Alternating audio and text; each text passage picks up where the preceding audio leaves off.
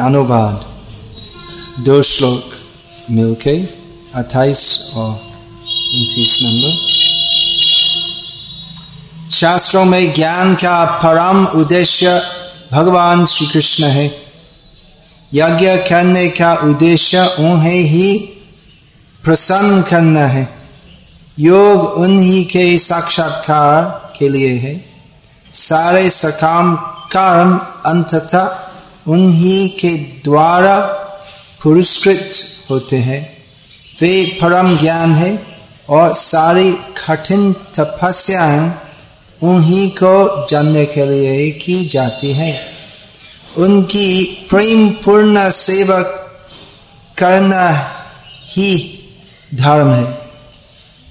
वे ही जीवन के चरम लक्ष्य है।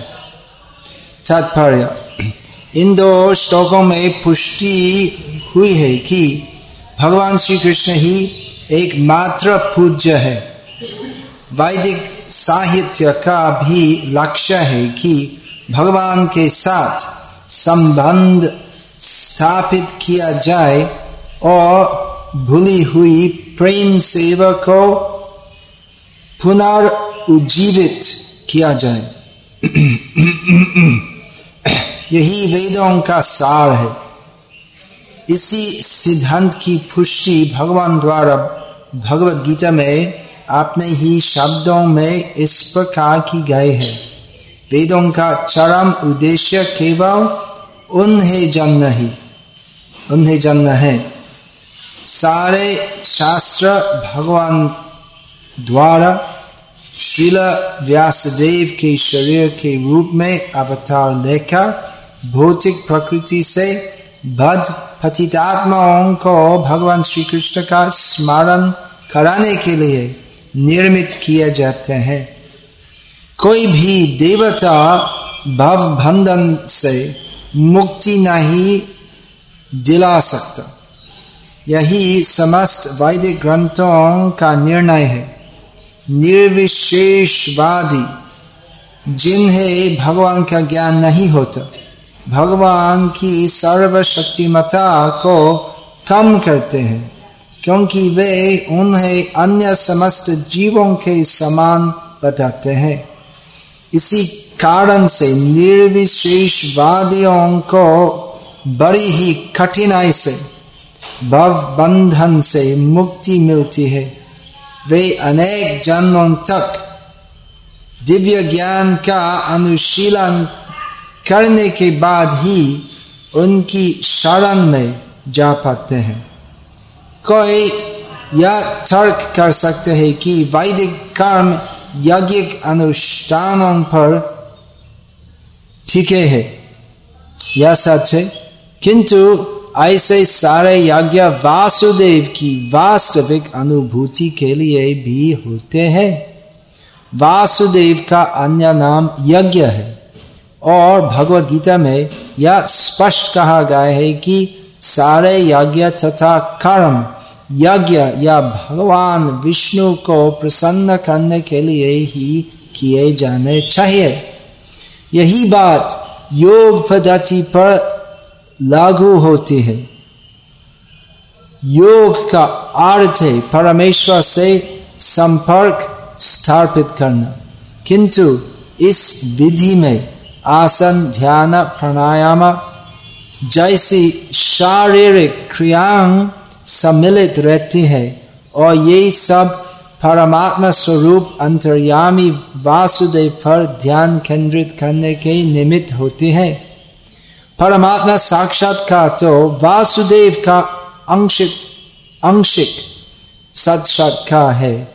और यदि कोई इस प्रयास में सफल होता है तो उससे वासुदेव का पूर्ण साक्षात्कार होता है। किंतु अधिकांश योगी दुर्भाग्यवश शारीरिक विधि से प्राप्त यौगिक शक्तियों के द्वारा विफत हो जाते हैं। ऐसे दुर्भाग्यशाली योगियों को अगले जन्म में विद्वान ब्राह्मणों या संपन्न वैश्यों के कुल में जन्म मिलते हैं, जिससे वे वासुदेव साक्षात्कार के अधूरे कार्य को पूरा कर सके। यदि ऐसे भाग्यवान ब्राह्मण तथा वैश्य पुत्र अवसर का लाभ उठाने हैं तो साधु पुरुषों की संगति से उन्हें सरलता से। वासुदेव साक्षात्कार ही जाते हैं। दुर्भाग्यवश, ऐसे भाग्यशाली लोग भौतिक संपत्ति तथा समान के पुनः वशीभूत हो जाते हैं और अपने जीवन लक्ष्य को लगभग भूल जाते हैं। ऐसे ही ज्ञान अनुशीलन है। श्रीमद् भागवत के अनुसार, ज्ञान के अनुशीलन के अठारह प्रकरण है। ज्ञान के ऐसे अनुशीलन से मनुष्य क्रमशः अभिमान रहित, मद रहित, अहिंसक, सहिष्णु, सरल गुरु भक्त तथा आत्मसंयमी बन जाते हैं। ज्ञान के अनुशीलन से वह घर बार से अनासक्त हो जाते हैं और जन्म, जरा, व्याधि तथा मृत्यु के कष्टों से अवगत हो जाते हैं। सारा ज्ञान अनुशीलन भगवान वासुदेव की भक्ति में जाकर समाप्त होते हैं। अतएव वासुदेव ही ज्ञान की समस्त शाखाओं के, अनुशीलन के चरम लक्ष्य है। जो ज्ञान अनुशीलन वासुदेव के मिलन के दिव्य स्तर तक उठा सके, वही वास्तविक ज्ञान है। भगवत गीता में भौतिक ज्ञान की विविध शाखाओं को अज्ञान की संज्ञा संज्ञा देकर तिरस्कृत किया गया है। भौतिक ज्ञान का परम लक्ष्य इंद्रियों की तृप्ति करना है, जिसका अर्थ है भौतिक जीवन को दीर्घ बनाना और इस प्रकार तीनों तापों को बनाए रखना। अतः तीनों तापों को बनाए रखना। अतः इस भौतिक जगत में कष्टमय जीवन की दीर्घति ही दीर्घता ही अज्ञान है। किंतु यदि यही भौतिक ज्ञान, आध्यात्मिक ज्ञान की दिशा में अग्रसर होता है तो कष्टमय जीवन का अंत करने में सहायक हो जाता है। और वासुदेव धरातल पर आध्यात्मिक जीवन का शुभारंभ होता है। यही हल समस्त तपस्याओं का है। तपस्या का अर्थ ही है किसी उच्चतर जीवन उद्देश्य के लिए स्वेच्छा से शारीरिक कष्टों को सहना, इंद्रिय तृप्ति को उद्देश्य बनाकर, रावण तथा हिरण्यकशिपु ने नाना प्रकार के दारुण शारीरिक कष्ट झेले थे। कभी कभी आधुनिक राजनीतिज्ञ भी अपना राजनीतिक काम साधने के लिए कठिन तपस्याएँ करते हैं। यह वास्तविक तपस्या नहीं है। मनुष्यों को चाहिए कि वासुदेव को जानने के लिए स्वेच्छा से शारीरिक अनुविध असुविधाओं स्वीकार करे। क्योंकि वास्तविक तपस्या की विधि यही है। अन्यथा अन्य सारी तपस्या रजो तथा तमोगुणी मानी जाती है। काम तथा अज्ञान से जीवन के कष्टों का अंत नहीं हो सकता। सात, सात्विक गुण ही जीवन के तीनों तापों को कम कर सकते हैं। भगवान कृष्ण के माता पिता वासुदेव तथा देवकी ने वासुदेव को पुत्र रूप में प्राप्त करने के लिए तपस्या की थी। भगवान कृष्ण समस्त जीवों के जनक है। अतएव वे समस्त जीवों के आदि जीव है। वे ही समस्त भोक्ताओं के आदि भोक्ता है। अतएव कोई उन्हें उत्पन्न करने वाला पिता नहीं हो सकता, जैसे कि अज्ञानी लोग सोचते हैं। उन्होंने वासुदेव तथा देवकी की घोर तपस्या से प्रसन्न होकर उनका पुत्र बनाना स्वीकार किया। अतएव यदि कोई तपस्या करने है तो ज्ञान की पराकष्ट वासुदेव को लक्ष्य बनाकर ही की जाननी चाहिए। वासुदेव आदि भगवान श्री कृष्ण है। जैसा कि पहले कहा जा चुका है, आदि भगवान असंख्य रूपों में अपना विस्तार करते हैं। रूपों का ऐसे विस्तार उनकी विविध शक्तियों द्वारा संभव हो पाता है। उनकी शक्तियाँ भी विविध है। उनकी अंतरंग शक्तियाँ श्रेष्ठ होती है और बहिरंग शक्तियाँ निकृष्ट। भगवत गीता में उन्हें क्रमशः परा तथा अपरा प्रकृति कहा गया है। अतएव अंतरंग शक्तियों के द्वारा विविध रूपों में होने वाला विस्तार श्रेष्ठ होते हैं और बहिरंग शक्तियों द्वारा होने वाला विस्तार निकृष्ट होते हैं। जीवात्मा अंग भी उन्हीं की विस्तार अंश है। जो जीवात्मा अंग उनकी अंतरंग शक्ति के विस्तार से उद्भूत है, वे नित्य मुक्त होती है और जो भौतिक शक्तियों से उद्भूत होती है, वे नित्यबद्ध है। अतएव ज्ञान तप त्याग, तथा कर्म का सारा सारा अनुशीलन हम पर पढ़ने वाले प्रभावों को बदलाने के लिए किया जाना चाहिए। इस समय हम सभी भगवान की बहिरंग शक्ति द्वारा नियंत्रित हो रहे हैं। अतएव प्रभाव फल को बदलाने के लिए हमें आध्यात्मिक शक्ति का अनुशीलन करना चाहिए। भगवत गीता में कहा गया है कि जो महात्मा है या जिनके हृदय इतने विशाल हो चुके हैं कि वे भगवान कृष्ण की सेवा में लगे रहते हैं, वे अंतरंग शक्ति के वश में रहते हैं। और इसका फल यह होते हैं कि ऐसे विशाल हृदय लोग बिना हम्म, विशाल हृदय लोग बिना विचलन के भगवान की सेवा में लगे रहते हैं।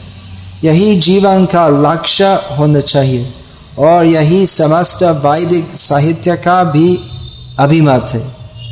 किसी को सकाम कर्म या दिव्य ज्ञान के विषय में शुष्क चिंतन करने की ज़रूरत नहीं है।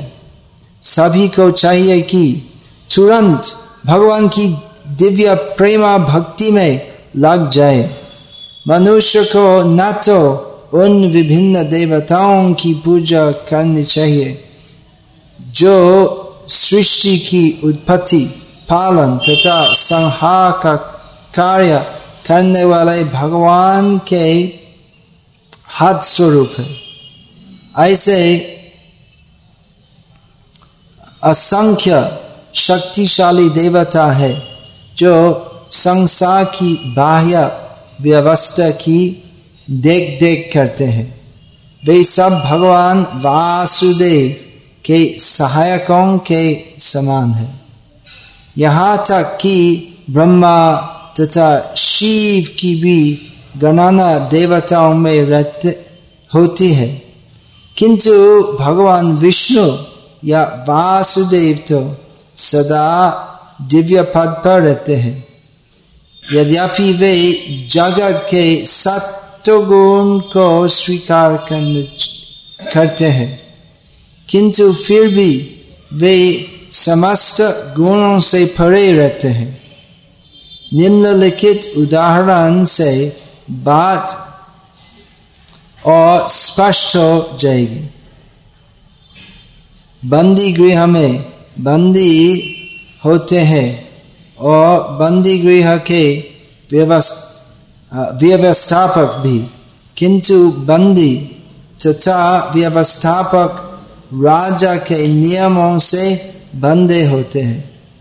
लेकिन यदि कभी कभार राजा बंदी गृह में आते हैं तो वह बंदी गृह के नियमों से बंधा नहीं होता। राजा सदैव बंदी गृह के नियमों से परे होते हैं। ठीक उसी तरह, जिस तरह भगवान इस जगत के नियमों से परे होते हैं।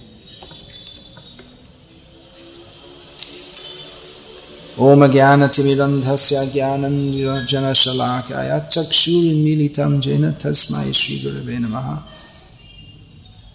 वन्देऽहं श्रीगुरो श्रियतः परकमलं श्रीगुरुन् वैष्णवांश्च श्रीरूपं साग्रजातं सहगन रघुनतन्वितं तं सजीवम् साद्वैतं, सावधूतं, परिजनसहितं कृष्णचैतन्यदेवम् Shri Radha Krishna Padan Sahagana Lalita Shivishakhanvitamscha Hare Krishna Hare Krishna Krishna Krishna Hare Hare Hare Rama Hare Rama Rama Rama Hare Hare Shri Radha Shah Shri Madan Mohan Shri Radha Shah Shri Govinda Charan Shri Radha Shah Shila Shri Gopinath 18 Thakur Hoy Goriyanath 18 Thakur Goriya Ke Koriya Chinakta Sat এই চীনের চরণ বন্ধ चीने मोरा नाथ तो इस तात्पर्य लंबा है नहीं लंबा है नहीं तो वासुदेव का वर्णन असंख्य पुस्तक में पूर्ण नहीं हो सकते ये श्रीमद भागवत भगवान वासुदेव कृष्ण का ग्रंथ स्वरूप है भगवान से अभिन्न है ये श्रीमद भागवत क्या है ग्रंथ किताब है हे कागज़ है छापना है अक्षर है साधारण पुस्तक नहीं है इस पुस्तक में भगवान श्री कृष्ण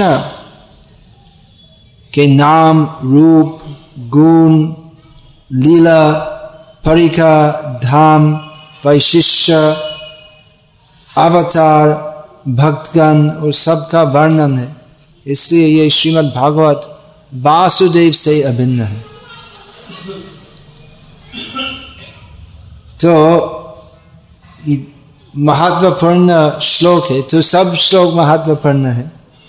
लेकिन कुछ है जो हमारे लिए जो अज्ञान तिमिरंत का प्रभाव से वासुदेव का दर्शन दर्शन सदैव नहीं मिलते तो हमारे अंकों को, को खुलाने के लिए तो ये श्लोक बहुत ही महत्वपूर्ण क्योंकि इसका समझने से हम सदैव सर्वत्र, सर्वथा रूप में वासुदेव, जिनका नाम का अर्थ है वासुदेव, वे सर्वत्र वास करते हैं। वो सर्वव्यापी है। तो कैसे हम सदैव सर्वत्र भगवान वासुदेव का दर्शन मिल सकते हैं। इस श्लोक में कुछ दिग्दर्शन है। इसलिए ये श्लोक महत्वपूर्ण है। और इसलिए शिल प्रभुपाद हमारे परिप्रेक्ष्य से थोड़ा दीर्घ तात्पर्य दिया दिया है। और अनंत देव का परिप्रेक्ष्य से ये तात्पर्य तो कुछ नहीं है, क्योंकि अनंत देव भगवान का अवतार है, या अंश है, स्वंश। भगवान के दो प्रकार के अंश है तो सब जीव भगवान के, भगवान विष्णु वासुदेव के विभिन्न अंश है। वे अनु है, अर्थात इनकी शक्ति बहुत कम है। वे वासुदेव के अधीन है और स्वाधीन वासुदेव श्री कृष्ण के असंख्य अवतार है, अवतारम ही असंख्यम वो सब वासुदेव के विस्तार है, जिनमें एक वो स्वंश कहते हैं। स्व अंश तो सब जीव भगवान वासुदेव के अंश है। ममाय वांश जीवलोके जीव भूत सनातन। भगवत गीता में श्री कृष्ण कहते हैं कि वो सब जीव कृष्ण के अंश है। विभिन्न अंश मतलब वो जीव और भगवान समकक्ष नहीं है। समान नहीं है। तो स्वंश का मतलब विष्णु रूप, असंख्य विष्णु रूप है, जिनमें अनंत देव एक है, जिनके असंख्य फन है और असंख्य मुख है और अनादिकाल से वे असंख्य श्रीमुख के द्वारा भगवान वासुदेव का वर्णन करते हैं, इनकी प्रशंसा करते हैं। और कभी भी एक गुण, एक लीला, एक वर्णन तो कभी भी दो बार दोहरा नहीं करते हैं। तो फिर भी अनंत काल में अनंत प्रकाश से अनंत उत्साह से अनंत क्षमता से भगवान वासुदेव का कीर्तन करके भी तो उसका अंत नहीं मिलते हैं इसलिए उनका नाम है अनंत तो वास्तव में ये श्लोक का वर्णन करना तो सब जीव का कर्तव्य है। और वाला विद्यानागर है, जिसमें ये सब स्कूल कॉलेज ये सब है तो उसमें वासुदेव की प्रशंसा करना चाहिए। तो सब किताब स्कूल बुक जो है इंजीनियरिंग मेडिसिन इत्यादि तो वो सब फेंक देना चाहिए एक्चुअली वो सब एक मशीन है नहीं वो श्रेडिंग मशीन तो वो वो किताब उसमें डालना है और खाली वो क्या बोलते वो श्रेड्स आते क्या बोलते हिंदी में हाँ टुकड़ा लेकिन वो टुकड़ा से फिर कागज़ उत्पादन करने और उस कागज़ में श्रीमद् भागवत छपाना चाहिए वासुदेव की प्रशंसा फिर ये एक्चुअली बालब विद्यानागर तो बालब मतलब कृष्ण तो बालब की विद्या के बारे में वो सब स्कूल कॉलेज तो उसी काम में व्यस्त होना चाहिए और सभी पुस्तक सभी वो हर रोज वो इतना सा अखबार न्यूज़पेपर आते हैं नहीं वो गुजरात समाचार दैनिक भास्कर और क्या है Indian Express Times of India तो सब न्यूज़पेपर में भी केवल वासुदेव का वर्णन करना चाहिए और कुछ नहीं हमारा परमाराध्य परम गुरुदेव शिल भक्ति सिद्धांत सरस्वती ठाकुर कलकत्ता से एक दैनिक समाचार पत्र चलाया। दैनिक नदिया प्रकाश नाम था नहीं, कलकत्ता से नहीं, कृष्णानगर नदिया जिला में। तो एक प्रसिद्ध पंडित और वो स्वराज आंदोलन का नेता, मदन मोहन मलवे। मदन मोहन मलवे तो शिल भक्ति सिद्धांत सरस्वती ठाकुर से पूछे तो दैनिक समाचार आध्यात्मिक विषय पर तो कैसे हो सकते तो भक्ति सिद्धांत सरस्वती ठाकुर का उत्तर है कि ये कलकत्ता एक छोटे सा जगह है मतलब पृथ्वी में एक महान शहर है। लेकिन पृथ्वी क्या है? जागत में ये पृथ्वी तो एक खंड जैसे। हम रास्ते में जाते हैं और कुछ धूल का खंड आते हैं ना। तो जागत में इस पृथ्वी की स्थिति एक धूल का खंड जैसे है। और असंख्य ब्रह्मांड है। भौतिक सृष्टि में असंख्य ब्रह्मांड है। और ये पूरा भौतिक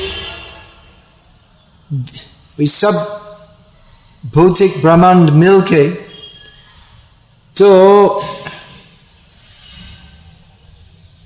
वो एक बंदी गृह ये शब्द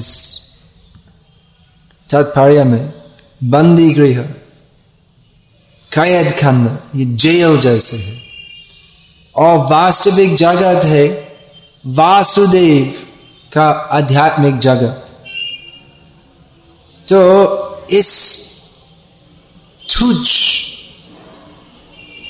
कलकत्ता के बारे में तो समाचार जो निकालते हैं तो इस अति सामान्य कलकत्ता जो एक, कलकत्ता एक शहर है, जो एक लोक में है, ये पृथ्वी में। और ये पृथ्वी तो एक ब्रह्मांड में है। और असंख्य ब्रह्मांड है, भौतिक ब्रह्मांड। और ये सब ब्रह्मांड तो लैट्रिन जैसे है। और इस कल, कलकत्ता में उस समय बीस से अधिक समाचार दैनिक समाचार पत्र पत्र निकले तो भक्ति सरस्वती ठाकुर बोले कि तो इस भौतिक भौतिक खबर के लिए तो इतने से समाचार पत्र है। और वैकुंठ वासुदेव के जगत, इस जगत से, और बहुत ही विशाल है। और वो खबर आनंद, आनंदमय खबर है। कलकत्ता में एक समाचार पत्र तो अभी तक चालू है, आनंद बाज़ार पत्रिका। लेकिन कहा है आनंद? इस पूरा भौतिक जगत निरानंद बाज़ार है, दुख का बाज़ार है। दुख का बाज़ार मतलब बाज़ार में विनिमय होते नहीं। तो भौतिक जगत में क्या होते? तो विनिमय होते। हम एक व्यक्ति को कुछ देते हैं और कुछ लेते हैं। और पूरा फल, पूरा परिणाम क्या होते हैं? दुख। माधव, हम परिणाम निराशा। चाचल साइकते बिंदु वारी बिंदु सम सुतमित रमणी समाज। इस भौतिक जगत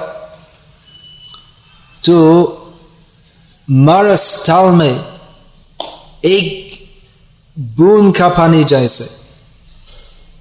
वो भौतिक सुख जो सुत मित्र रामनी समाज, कुटुंब रामनी अर्थात नारी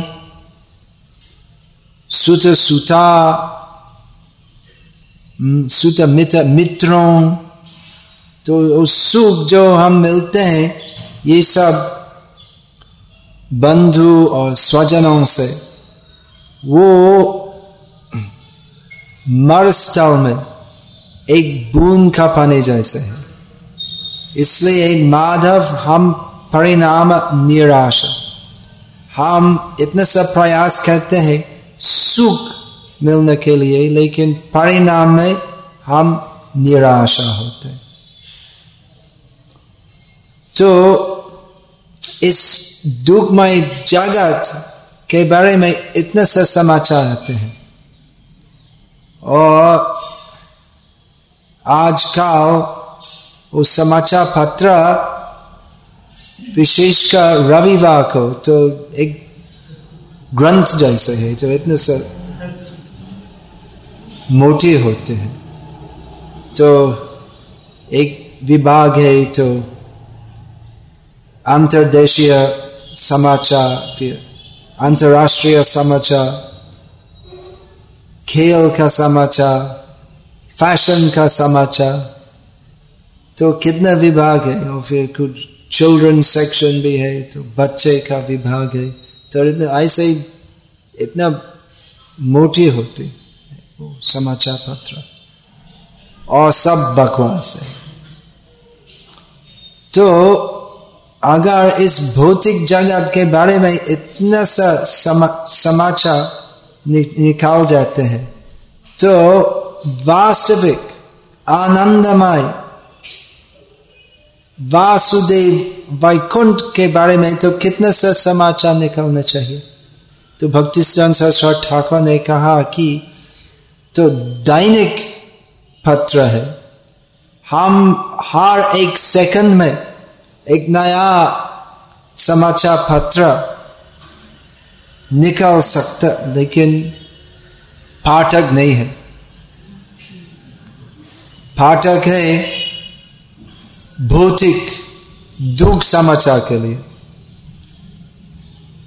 समाचार का मतलब अन्य व्यक्तियों का कष्ट और दुख, यही समाचार है ना। तो देखिए, क्या है? आज का पत्र में क्या समाचार है? मैं नहीं देखा, बहुत दिन में। क्या समाचार चल रहा है? कोई नहीं जानते? हाँ ऐसा होते नहीं, कुछ दुर्घटना या भूकंप या सुनामी या क्रांति बम ब्लास्ट तो सब समाचार तो केवल दुख का समाचार है, नहीं? और हम वो उस प्रकार का समाचार पत्र, उसमें हमारी रुचि नहीं है, यही समाचार पत्र में हमारी रुचि है। ये सब आनंद का खबर है। वासुदेव वासुदेव परम ज्ञानम। वाला विद्या है वासुदेव के बारे में ज्ञान। तो ये ज्ञान प्राप्त करना चाहिए। वासुदेव परम ज्ञानम, वासुदेव परा योगा तो सब कुछ जो हम करते वो अन्य अन्य प्रकार के धार्मिक विधि और अनुष्ठान है। योग, यज्ञ, तपस्या, ज्ञान इत्यादि। लेकिन वो सब धार्मिक अनुष्ठान का केंद्र केंद्र बिंदु भगवान वासुदेव होना चाहिए।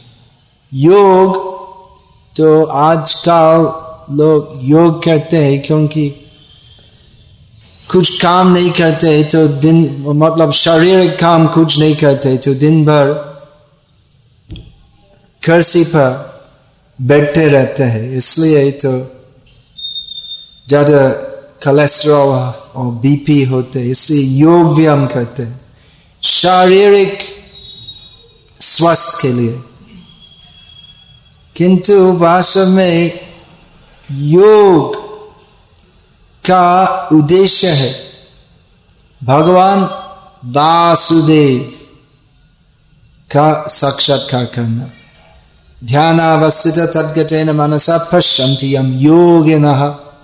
योग्याम ध्यान से भगवान वासुदेव का मधुर रूप का दर्शन प्राप्त करते हैं। सिद्ध योग्य।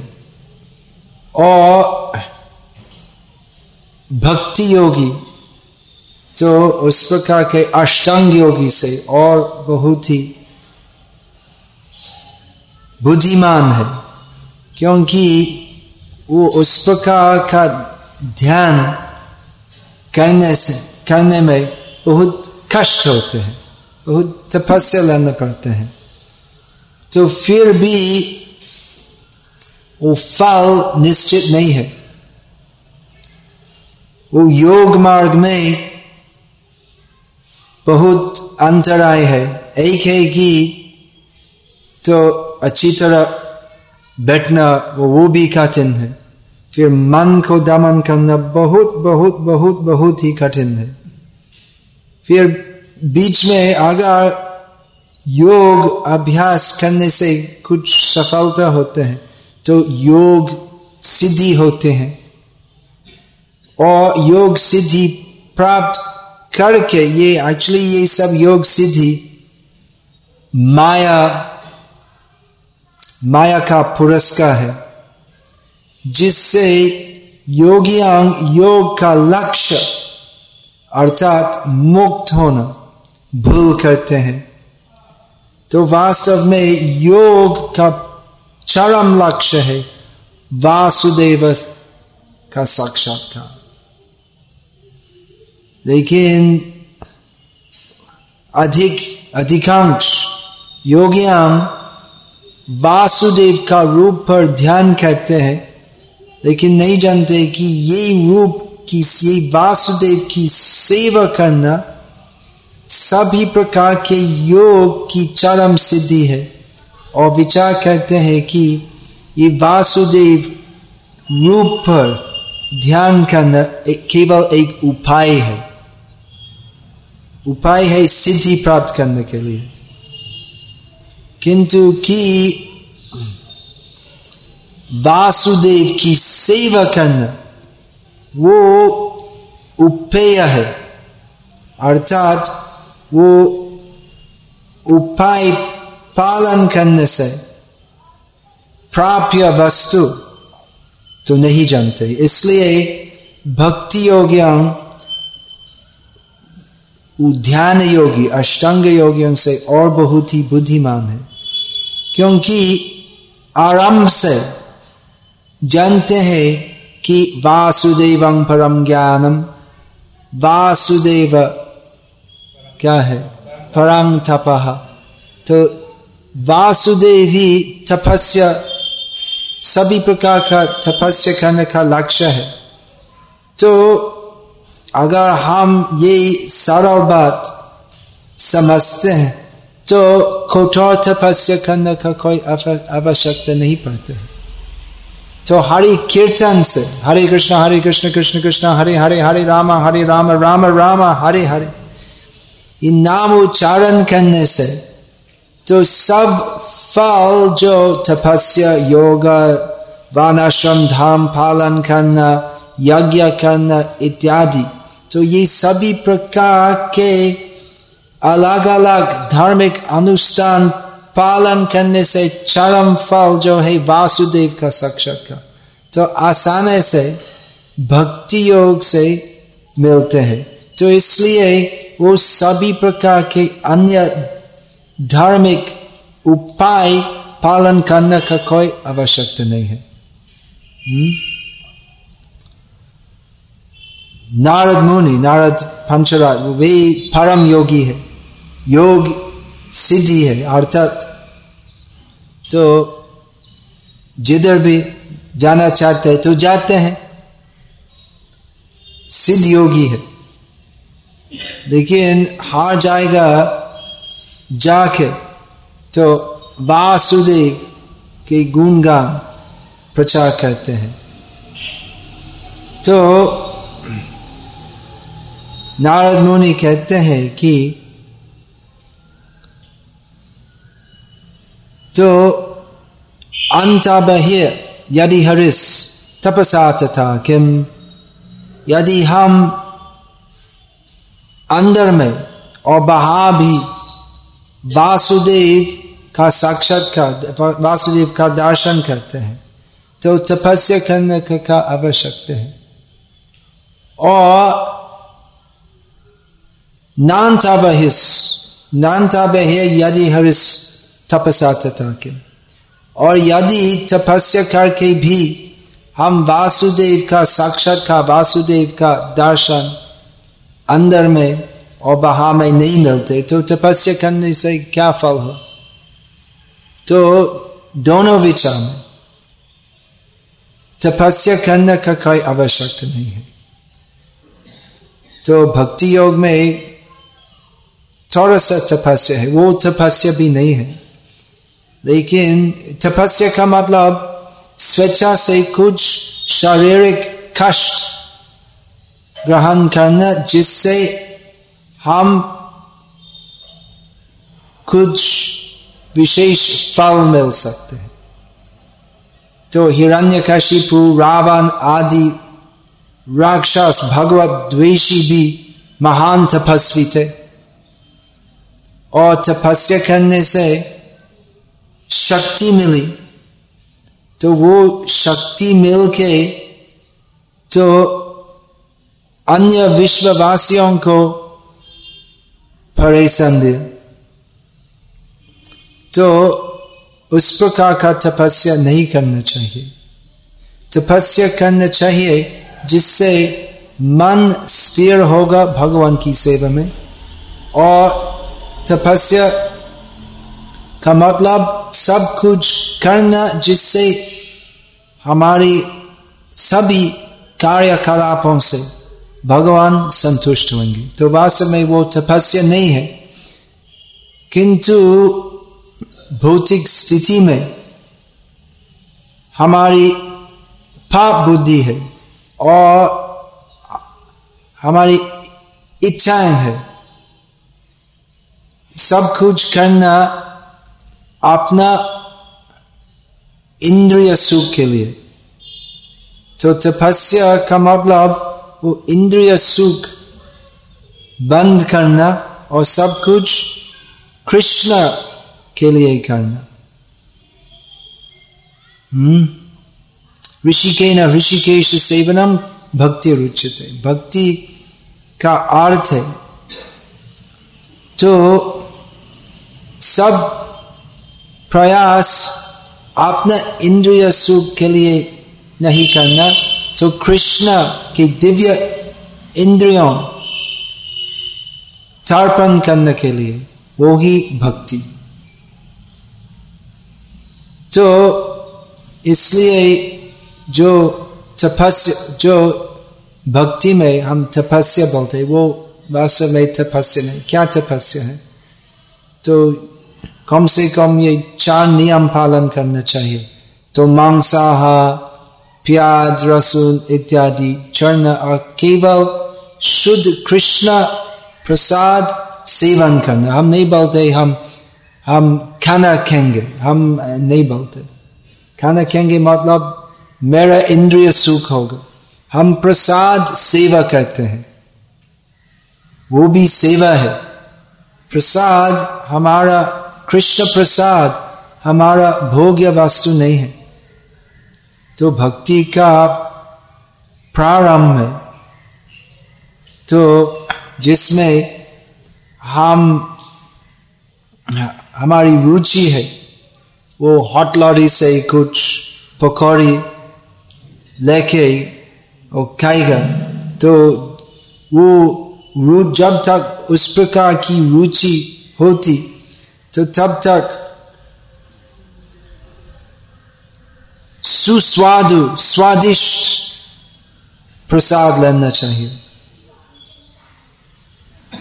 लेकिन समझना चाहिए कि भोगता है भगवान और हम इनका प्रसाद लेते हैं क्यों? क्योंकि वो एक प्रकार एक प्रकार की सेवा है और जिससे शरीर की पुष्टि होगी, जिससे हम यथेष्ट बल मिलेंगे श्री कृष्ण की और सेवा करने के लिए, इसलिए प्रसाद सेवा करना चाहिए। तो ये प्रसाद सेवा है। तो हम प्रसाद नहीं, प्रसाद हम नहीं कहते हैं। हम प्रसाद जो श्री कृष्ण से अभिन्न है तो उसकी सेवा हम करते हैं। तो यही भक्ति योग है। तो भक्ति योग में तपस्या है प्रसाद सेवा। तो वो क्या तपस्या है? एक प्रकार तपस्या है, एक प्रकार से तपस्या है। क्योंकि कृष्ण भक्ति में प्रसाद सेवा करना है और केवल प्रसाद सेवा करना है। तो जो हॉट लॉरी से मिलते है तो वो प्रसाद नहीं है तो उसको खाना नहीं है। तो ये संकल्प करना है कि कृष्ण प्रसाद के बिना हम और कुछ नहीं लेंगे। तो यही तपस्या है कि हम दुकान से ब्रेड नहीं लेंगे, क्योंकि विषय अन्न खाइले दुष्ट है मन। तो वो वेजिटेरियन है नहीं। आशा है, कोई ठिकाना नहीं है तो लगते ही वो वेजिटेरियन है। लेकिन अभक्त बनाया हुआ है। अभक्त के हाथों से बनाया हुआ है। तो भगवान वो ब्रेड ग्रहण नहीं करते। प्रसाद का मतलब जो प्रेम पूर्वक भगवान को अर्पण करना है और जो प्रसाद, भगवान की कृपा, प्रसाद का मतलब कृपा, भगवान की कृपा से इनकी कृपा से सब कुछ जो हम इनको अर्पण करते, वो सब कुछ लेके हमको वापस देते हैं प्रसाद के रूप में। पत्रंग पुष्पंग फलंग यम यो में भक्त्या प्रयच्छति, तद हम भक्ति उपहृतम अश्नामी प्रयतात्मन। प्रयतात्मन, इसका मतलब है, इस शुद्ध भक्त, भक्तजन जो सब नियम पालन करते हैं तो और भक्ति पूर्वक भगवान को फल फल, जल इत्यादि अर्पण करते हैं। तो वो ही कृष्ण प्रसाद है। तो मंत्र बोलने से साधारण खाना तो प्रसाद नहीं होता। ऐसा नहीं है एक प्रकार का जादू। तो ये चपाती है बाबा बाबा बाबा कुछ मंत्र कहने अभी प्रसाद है निकाल दो सबको बन दो ऐसा नहीं है भक्ति होना चाहिए भक्ति से ही भगवान आकृष्ट होते तो ऐसा नहीं है कि हम बाज़ार से सभी प्रकार की चीज़ लेके उसको कुछ मंत्र कहने से प्रसाद बन सकते। नहीं, प्रसाद है कृष्ण प्रसाद। हम ऐसे बोलते ये डिवोटीज प्रसाद है गेस्ट प्रसाद है, वो सब कृष्ण का प्रसाद है। तो ये बुद्धि, ये भावना, भक्ति भावना है। और इस भक्ति भावना से योग, ज्ञान, यज्ञ इत्यादि पूर्ण होते हैं। और ये सब धार्मिक अनुष्ठान में यदि ये भक्ति भावना रांच मात्र भी नहीं है तो सब असफल होते हैं। भक्ति होना चाहिए। और वास्तव में जो इतने सब भाग्यवान है कि आराम से समझते हैं कि वासुदेव ही जीवन के लक्ष्य है। चरम लक्ष्य चरम लक्ष्य है तो एक ही लक्ष्य है। भक्ति जीवन का एक अंश नहीं है। भक्ति ही जीवन है। भक्ति के बिना हम सब शव जैसे हैं। हम्म? वो एक श्लोक क्या है? हम्म, अप्राण से भगवत भक्ति ही से जाति शास्त्र जपस्तप अप्राण से देह से मंदनम लोक रंजनम तो भक्तिहीन अगर हम भक्तिहीन हो तो हम जितने भी कुलीन हो जितने भी बुद्धिमान हो जितने भी शिक्षित हो जितने भी धनवान हो। तो ये सब धन, यश, रूप, इत्यादि, वो सब अलंकार, आवरण है, वो ये दृष्टांत है कि वो सब धन, यश, इत्यादि शव का श्रृंगार करने जैसे है। तो दूर से अगर हम एक व्यक्ति को देखते तो कुर्सी में बैठ रहा है और बहुत सुंदर देखते हैं तो बहुत अच्छा ड्रेस है और ऐसे फुल माला है और सेंट भी लगाए है अच्छा खुशबू आते हैं। और अच्छा सूट पहन रहे हैं और गोल्ड चेन भी है। तो थोड़ा दूर से तो ओ अच्छा व्यक्ति जैसे देखते तो थोड़ा नजदीकी आने से देखते कि वो एक्चुअली शव है, मार गया आदमी। तो फिर तो अगर एक बहुत सुंदर जैसे देखते आदमी तो ऐसे देखते तो कुछ आकर्षण होते। फिर जब हम देखते हैं कि वो शव है तो आकर्षण नहीं होते तो ऐसे निगृण होते वो वो क्या है? फिर हम भाग जाते तो अप्राण से देह से मंदनम लोक रंजनम तो लोक रंजन हो सकते एक शव को श्रृंगार करने से। लेकिन शव तो शव ही है। कुछ काम नहीं कर सकते। तो हम इंटरव्यू कर सकते तो मिस्टर पटेल आपका क्या राय उसके बारे में? देखते आप एक महान व्यक्ति है तो गोल्ड चेन है अच्छा सूट है। तो जवाब नहीं देते क्यों? क्योंकि वो साफ़ है, मार गया आदमी है तो ऐसे धन, यश पोजिशन पांडित्य, शिक्षा। तो ये सब अलंकार है। लेकिन अगर प्राण नहीं है तो सबका कोई अर्थ नहीं है। तो जीवन का प्राण है, जीवन का अर्थ है भगवत भक्ति। तो ये सब अगर नहीं हो तो सब कुछ खाली है, उसमें कोई अर्थ नहीं है।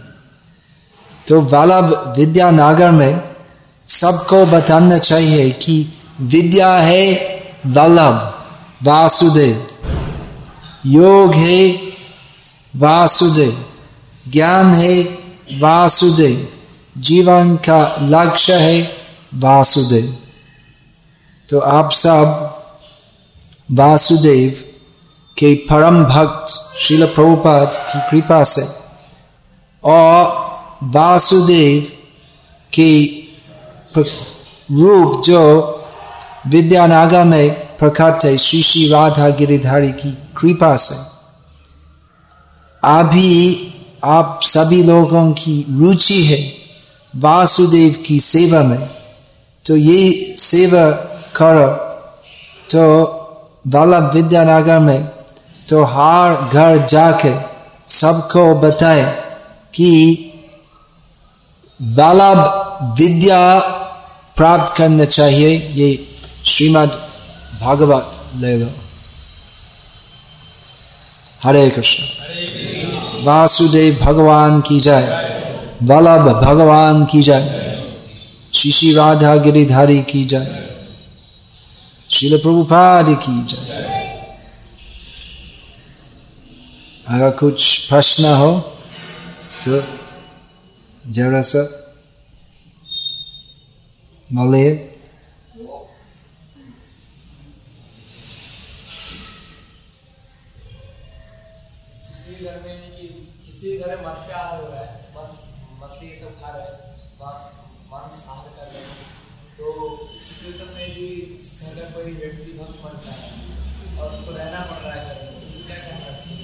अगर एक घर में सब मत्स्य भोजी है मछली खाने वाले, बंगाली या ओरिया, मांस नहीं खाते बहुत। बहुत बंगाली वैष्णव बोलते कि मैं बहुत साल बांग्लादेश में था, और बहुत लोग मुझे बताए कि हम मांस, अंडा, हम कुछ भी नहीं करते कभी भी। मछली, कभी कभी। और हम ज़्यादा मछली नहीं खाते, ज़्यादा चावल लेते और उसके से थोड़ा सा मछली ज़्यादा नहीं है।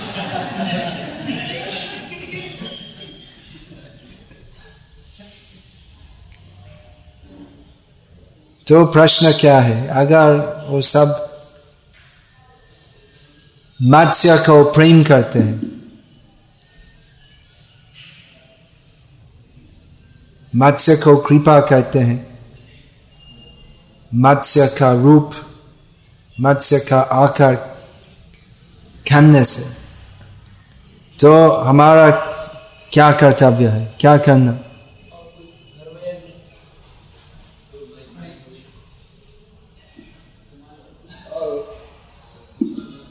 उस से कोई भक्त बन जाता है। हाँ भक्त। और वो कृष्ण भक्त। मछली का भक्त। नहीं है।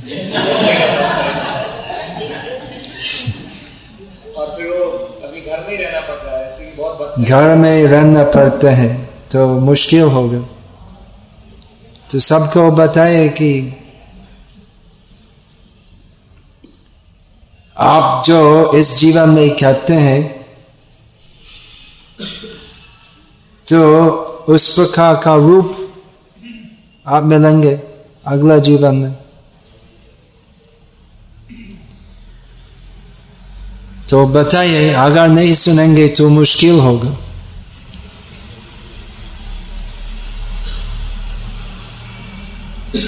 तो एक सुझाव है, अगर मंदिर के नजदीकी रहते हो तो मंदिर का प्रसाद लो। या अलग रसोई करो अलग से और एक सुझाव है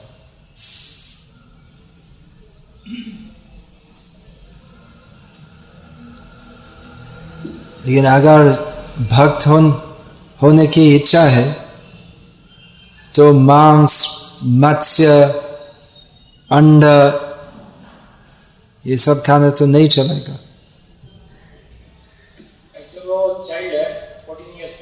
ये आपकी व्यक्तिगत स्थिति के बारे में हम अलग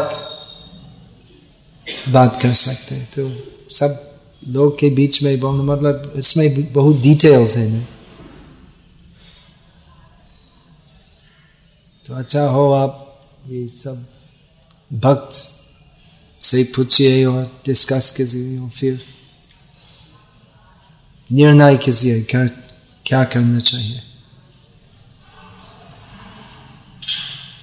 अभी प्रश्न हो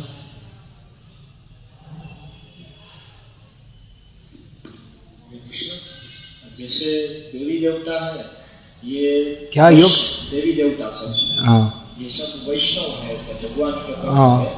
तो उनको जो भोग लोग जो देवी देवताओं की पूजा करते हैं, उनको भोग लगाते हैं तो वो सीधा तो भोग ऐसे स्वीकार नहीं कर सकते। हाँ हाँ वो अविधि पूर्वक है। गीता में श्री कृष्ण कहते हैं कि देव देवी की पूजा मेरे लिए होना चाहिए, कृष्ण के लिए। तो सब देव देवियों के उपासक तो वास्तव में मेरी उपासना करते हैं, लेकिन अविधि पूर्वक अर्थात अन्याय से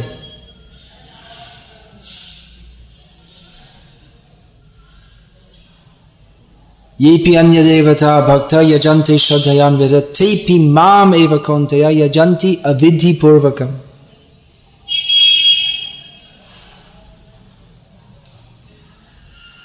तो वो ठीक सिस्टम नहीं है। ठीक सिस्टम है, अगर देव देवियों की पूजा करना है।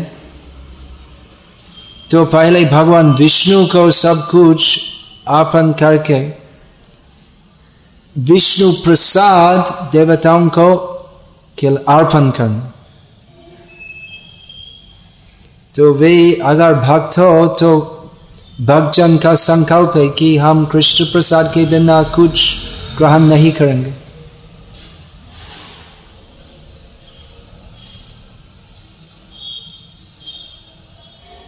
तो वो इसलिए प्रभुपाद बोले कि वो कलकत्ता में बहुत हम्म, क्या बोलते कसाई बुच्चर शो कसाई खाना है। और दुकान में काली की मूर्ति रखते और बोलते ये सब काली प्रसाद है। सब मांस।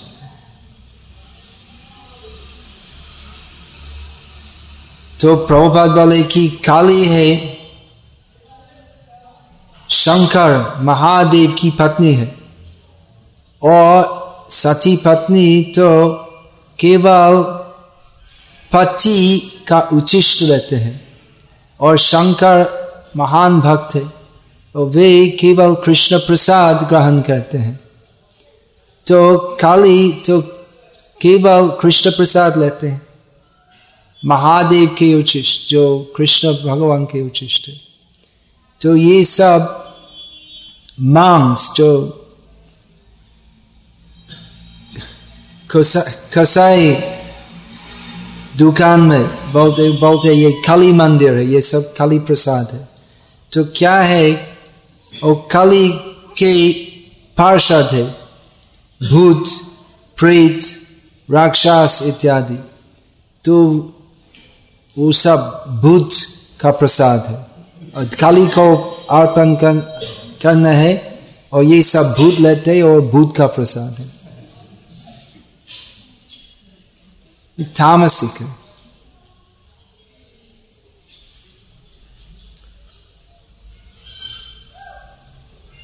हरे कृष्ण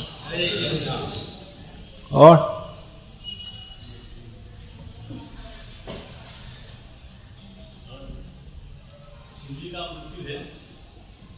शिव शिव का मृत्यु तो शिव तत्व बहुत विशाल है आप उस प्रकार का प्रश्न करते शिव के बहुत रूप है तो कुछ रूप है जो सनातन और कुछ असनातन है तो शिव का मूल रूप है सदाशिव वैकुंठ विष्णु रूप और इस भौतिक जगत में शंभु है और रुद्र के अनेक रूप है। बहुत रुद्र रूप है और वो रुद्र रूप जीव है और वो रुद्र रूप का मरण होते हैं। लेकिन वो आदि शंकर का मरण नहीं होते हैं। हाँ। हाँ। लेकिन महेश धाम तो वैकुंठ में नहीं है वैकुंठ का बहा तो महेश धाम उसका सृष्टि है और वो ब्रह्मा जी का जीवन का अंत वो भी महाविष्णु का शरीर में लीन हो जाते हैं तो महेश धाम तो जीव का चरम स्थल नहीं है। जीव की चरम स्थिति है वैकुंठ धाम में। वैकुंठ धाम है। है महेश धाम का भी प्रलय होता है। सदा शिव सदा सदा सदैव वैकुंठ में है। तो महेश की स्थिति वो सदा शिव में लीन हो जाते हैं। और मतलब क्योंकि शिव का शिव का कार्य है भौतिक जगत में। वो शिव जो इस भौतिक जगत में प्रकट है। तो इन महाप्रलय का समय वो शिव की अस्तित्व सदा शिव में लीन हो जाते और फिर जब सृष्टि मतलब बुधवा बुधवा प्रलियते। जब फिर सृष्टि होते तो फिर वो शिव जो एक सनातन व्यक्ति है तो इनका फिर प्रकटी होती है।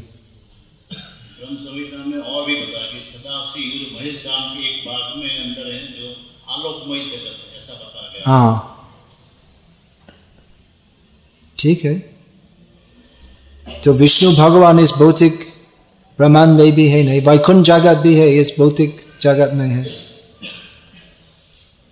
तो है है नहीं वैकुंठ इस भौतिक जगत में है लेकिन वो वैकुंठ जो इस भौतिक जगत में है इस भौतिक जगत का महाप्रलय का समय वो वैकुंठ का नाश नहीं होते हैं। तो लेकिन इस मतलब क्या बोलते हैं? इस भौतिक जगत एक बात है कि वैकुंठ तो कभी भौतिक जगत में है और नहीं है। विष्णु भगवान भौतिक जगत में आते हैं तो फिर भी नहीं है। तो उस प्रकार वैकुंठ जगत तो भौतिक जगत में प्रकट होने के पर तो नहीं है और ऐसे वैकुंठ धाम जैसे तो उसी स्थिति क्या बोलते इट रिमेन्स तो फिर चालू होते महाप्रलय के बाद भी तो actually it has no connection with this material world लेकिन शिव की स्थिति विष्णु से विष्णु की स्थिति से अलग है वे विष्णु नहीं है और साधारण जीव भी नहीं है लेकिन इनका कर्तव्य है भगवान की सेवा करना इस खस इस भौतिक जगत में और सदा शिव तो सदैव सदा शिव का मतलब मंगल और सदा शिव है विष्णु क्योंकि वो शिव जो इस भौतिक जगत में है तो अमंगल कार्य करते हैं। तो वे सदा शिव नहीं है। तमगुण के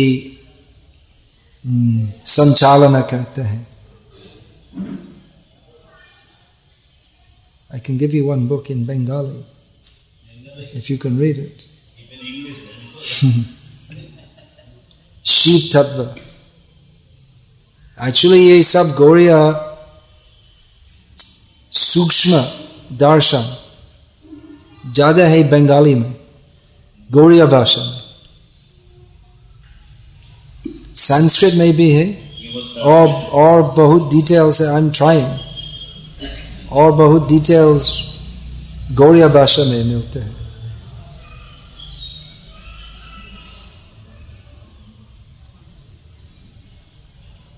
उस शिव तत्व के बारे में इंग्लिश में, दो पत्रिका है वो कृष्ण कथामृत बिंदु, आपने देखा? कृष्ण कथामृत बिंदु, ये एक अच्छा मैं ऊपर में देखूँगा, मैं अलमीरा में है कि नहीं? अगर नहीं, आप ऑर्डर कर सकते वो दो